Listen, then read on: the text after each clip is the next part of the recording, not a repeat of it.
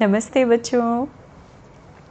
बच्चों, आज की कहानी हमारी आज से तकरीबन तीस या पैंतीस साल पहले की है, थर्टी और थर्टी फाइव ईयर्स बिफोर तब स्कूल्स का, हमारे समाज का, हमारी सोसाइटी का, रहने का तरीका स्कूल में पढ़ाई का तरीका काफ़ी डिफरेंट था, काफ़ी अलग था। और जैसा कि हम सब जानते हैं, अब तो चीज़ें काफ़ी बदल गई हैं। तब थोड़ी चीज़ें ज़्यादा सिंपल होती थी और हर चीज़ ऑब्वियसली इतनी मॉडिफाइड नहीं थी। हर चीज़ बहुत सिंपल तरीके से रखी जाती थी। पढ़ाई, लिखाई, सारी चीज़ें खेल कूद भी बहुत सिंपल होते थे। तो ऐसे ही स्कूल में बहुत सारे, एक स्कूल था और बच्चों, उस समय ना सरकारी स्कूल ज़्यादा हुआ करते थे। प्राइवेट स्कूल्स भी होते थे। सरकारी स्कूल में ही मोस्टली बच्चे जाया करते थे पढ़ाई करने के लिए। तो ऐसा ही एक माध्यमिक विद्यालय था जिसका नाम था ज़िला माध्यमिक विद्यालय। और उसमें बहुत सारे बच्चे पढ़ते थे। और बच्चों, जब बहुत सारे बच्चे पढ़ते हैं, सबके अपने परिवार की फाइनेंशियल कंडीशन यानी आर्थिक स्थिति अलग अलग तरह की होती है बच्चों। तो बहुत सारे बच्चों के बीच में अब एक कक्षा में, उस समय में करीब 40 या 50 बच्चे हुआ करते थे। टीचर्स पढ़ाया करते थे। और अच्छे से क्लास चलती थी। उस समय में भी बच्चों, जैसे आज हमारे यहाँ बहुत सारे स्पेशल डेज़ होते हैं, जब आप स्पेशली ड्रेसअप करके आते हैं, चाहे वो क्रेज़ी हेयर डे हो, चाहे हेलोवीन हो, चाहे आपकी बर्थडेज़ पे आप स्पेशल ड्रेसअप होते हैं, या आपके जो फेस्टिवल्स आते हैं उसे छुट्टी से पहले, चाहे क्रिसमस हो, चाहे दिवाली हो, चाहे नवरात्रि हो, उन सब के पहले हमारे स्कूल्स में फ़ंक्शन होते हैं। पर तब के ज़माने में ना बच्चों, इतना बहुत एक्सटेंडेड रूप से कुछ नहीं होता था। पर हाँ ये ज़रूर होता था कि उस समय फैंसी ड्रेस का आयोजन किया जाता था। तो साल में एक बार फैंसी ड्रेस का भी आयोजन होता था कभी कभी शायद दो बार भी हो जाता था। तो वहीं पर जो है एक बच्चा पढ़ता था, छोटा सा बच्चा, उसका नाम था भास्कर। भास्कर जो था, उसके माँ बाप दोनों ही बड़े सुलझे हुए व्यक्ति थे। और, वो वो पूरी तरह से बच्चे को अच्छी पढ़ाई में बच्चे की अच्छी पढ़ाई में उसका ध्यान, उनका ध्यान रहता था। पर जैसा होता है बच्चों, और उनकी आर्थिक स्थिति इतनी अच्छी नहीं थी। और ये बात का एहसास, इस बात का एहसास कहीं ना कहीं भास्कर को भी था। क्योंकि जब भी बच्चों के नॉर्मल होता है ना बच्चों, जब आप टिफ़िन लेके जाते हैं तो आपके टिफ़िन में क्या होता है? बहुत सारे लोग बहुत फैंसी चीज़ें लेके आते हैं, बहुत सारे लोग बहुत सिंपल लेके आते हैं, पर बच्चे तो बच्चे होते हैं, खुश रहते हैं, मज़े करते रहते हैं। तो वैसे ही भास्कर भी उसके टिफ़िन में भी हमेशा नॉर्मल सी चीज़ें ही होती थी। जैसे उस ज़माने में मुझे याद है, बच्चों अच्छी तरह से अचार पराठा भी लेके जाते थे बच्चे। सूखी सब्ज़ी कोई बना दी, वो लेके चले गए रोटी के साथ में। तो बड़े सिंपल से दिन हुआ करते थे, बहुत ही अच्छे से, मज़े से खाते पीते थे। तो इन चीज़ों पे ज़्यादा गौर नहीं किया जाता था कि किसके टिफ़िन में क्या है या कितनी फैंसी चीज़ों पे ध्यान नहीं दिया जाता था। पर इन सारी फैंसी चीज़ों पे ना ध्यान देने के बावजूद भी एक दिन ऐसा स्पेशल आता था जब फैंसी ड्रेस कंपटीशन होता था स्कूल में। तो उसमें आपको जो भी बन के आना होता है, आप आ जाइए। अब होने वाली थी सर्दियों की छुट्टियाँ, जो विंटर ब्रेक हम लोग कहते हैं तो वहाँ पे सर्दियों की छुट्टियों से पहले, जिस दिन आखिरी दिन होता था स्कूल का छुट्टियों से पहले, उस दिन वहाँ पे फैंसी ड्रेस होता था। अब टीचर ने अनाउंस किया कि ये कल फैंसी ड्रेस है तो आप लोग जो भी पहन के आ सकते हैं, अपने हिसाब से डिसाइड कर लीजिए। अब वो समय ऐसा था बच्चों कि कोई अमेज़ोन नहीं था, कोई ऐप्स नहीं थे मोबाइल भी नहीं थे ऐप्स तो छोड़िए। ना ऐसा कोई सिस्टम था कि बहुत सारी चीज़ें अवेलेबल हों और आप जाके मार्केट से ख़रीद लें तो लोग कुछ ना कुछ जुगाड़ कर लेते थे, कहीं से किसी से बोरो कर लिया या अगर किसी की मदर बहुत क्रिएटिव हैं तो वो कुछ बना देती थी। अब हमारे भास्कर के अंदर जब वो स्कूल से आ रहा था, वो थोड़ा सा सुस्त था। सुस्त इसलिए था कि उसको पता था कहीं ना कहीं कि मेरे मम्मी पापा के पास आ, बहुत पैसे नहीं हैं। और अगर मैं पूछूँ भी तो मैं क्या पूछूँ? लेकिन फिर भी बच्चे तो बच्चे होते हैं उनको भी शौक़ लगता है कि हम भी कुछ स्पेशल बन के जाएँ कुछ पहन के जाएँ क्योंकि आपके आसपास के सारे बच्चे पहन के आ रहे होते हैं। तो कई बच्चों ने तो जुगाड़ कर लिया होता है उनके पेरेंट्स ने। बट भास्कर गया और उसकी मम्मी ने उसको रोटी दिया, खाने के लिए रोटी दी इसने खाई रोटी और उसकी माँ ने पूछा, क्यों रे भास्कर? कैसा था तेरा दिन? अच्छे से पढ़ाई की? हाँ कहीं चोरी चोरी से कुछ तो नहीं लिखा? हाँ किसी की नकल तो नहीं की? तो भास्कर ने बोला, नहीं नहीं, ऐसा कुछ नहीं है, मम्मी, मैंने अच्छे से पढ़ाई की। तो उसकी माँ माँ तो मन की बात समझ लेती है है ना बच्चों? तो उसकी मम्मा को समझ में आया। उसने कहा, भास्कर, क्या हुआ? कुछ सोच रहा है बेटा? क्या हो गया? तो उसने बोला हाँ माँ, आप सही सोच रहे, सही सोच, समझा आपने। मैं कुछ सोच रहा था कि कल जो है हमारे स्कूल में फैंसी ड्रेस कंपटीशन है। सारे बच्चे पहन पहन के कुछ ना कुछ आएँगे। मैं क्या करूँ मम्मा? मुझे भी कुछ चाहिए, मैं भी कुछ पहनूँगा। कोई ड्रेस ला दो, सुपरमैन की, किसी भी चीज़ की ड्रेस ला दो। अब उसकी माँ जो थी भास्कर की, वो थोड़ा सा गंभीर हो गई और उसने बोला, देखो बेटा, मैं और तुम्हारे पापा जितना कमाते हैं ना, उसमें हम जो सबसे अच्छा कर सकते हैं, वो तुम्हें एक अच्छे स्कूल में भेज के तुम्हारी पढ़ाई। इसके ऊपर की कोई भी चीज़ हमारे वश में नहीं है, क्योंकि हमारे पास इतना पैसा नहीं है। हम बस दो वक्त की रोटी खा, खाते हैं, दो वक्त का खाना खा पाते हैं और बाकी की सारी पूंजी तुम्हारे पढ़ाई में हम लगा देते हैं क्योंकि वही हम शायद सबसे अच्छा कर सकते हैं। तो अब भास्कर भी समझ गया, उसने कुछ कहा नहीं। उसने कहा, ठीक है मम्मा।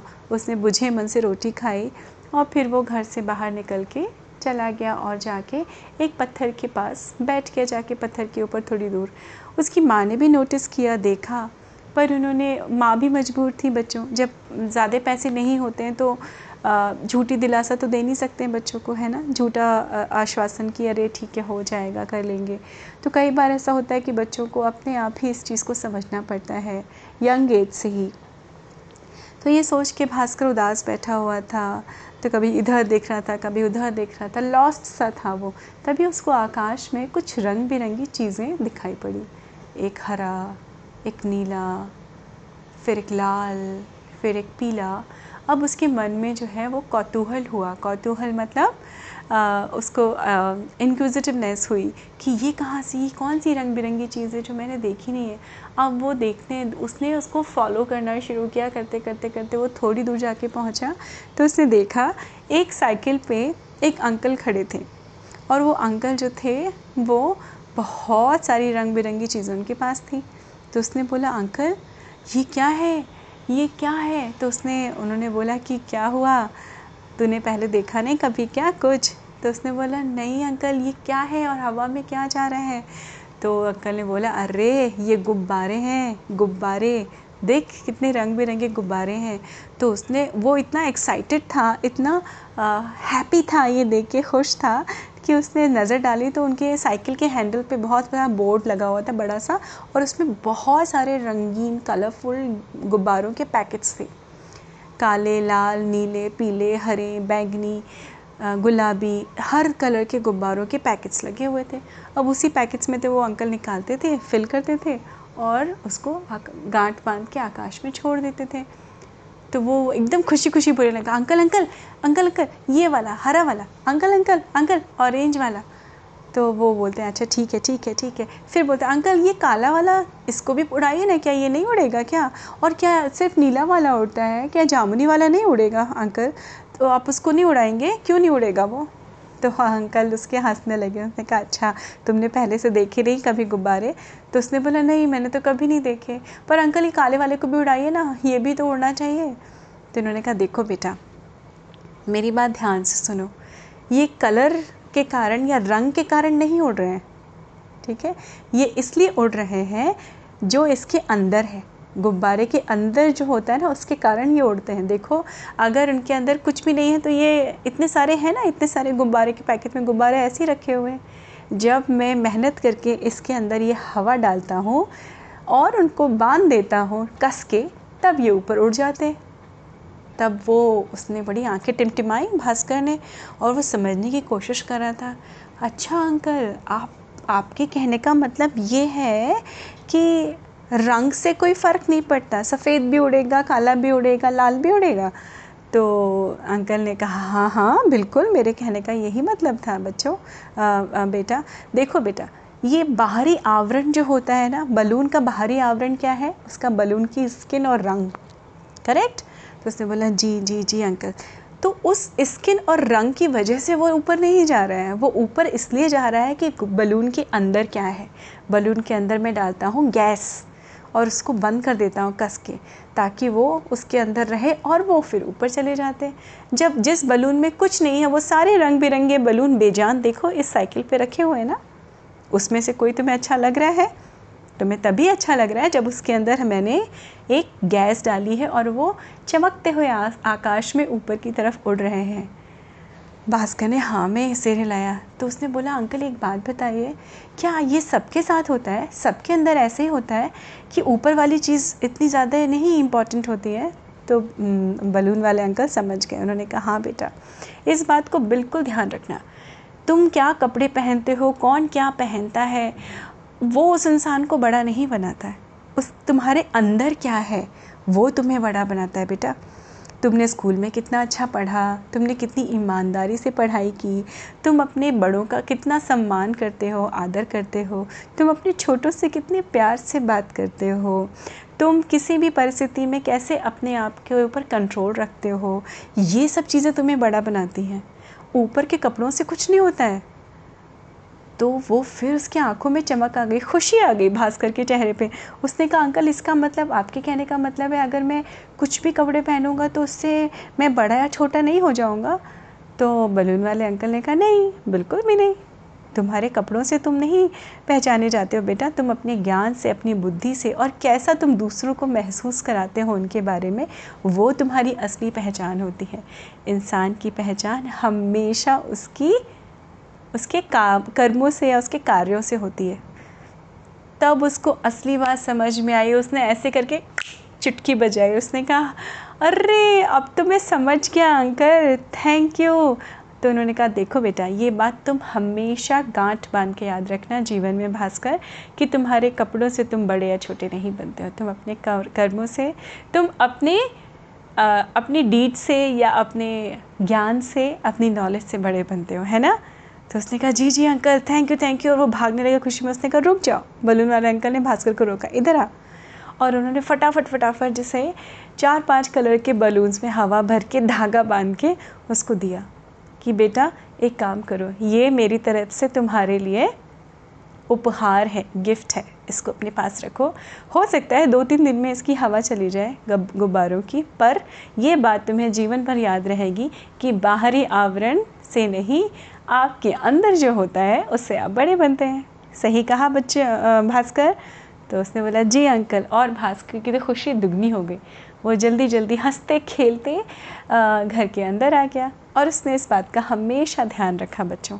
तो ऐसे ही होता है। देखिए, एक छोटे से पल में बच्चे कितने मासूम होते हैं। एक छोटे से पल में वो उदास था, दूसरे ही पल खुश हो गया, तीसरे ही पल उसको अपने एक्चुअली में एक बहुत बड़ी लाइफ लेसन मिल गया उसको वैल्यू समझ में आ गई, सिखा दी एक छोटे से एक बलून वाले अंकल ने। है ना बच्चों? और है ना कितनी इंपॉर्टेंट बात? हम सब ये जानते हैं। आप बच्चे हैं, आप भी जानते हैं, थोड़ा और जानेंगे जैसे जितने बड़े होंगे।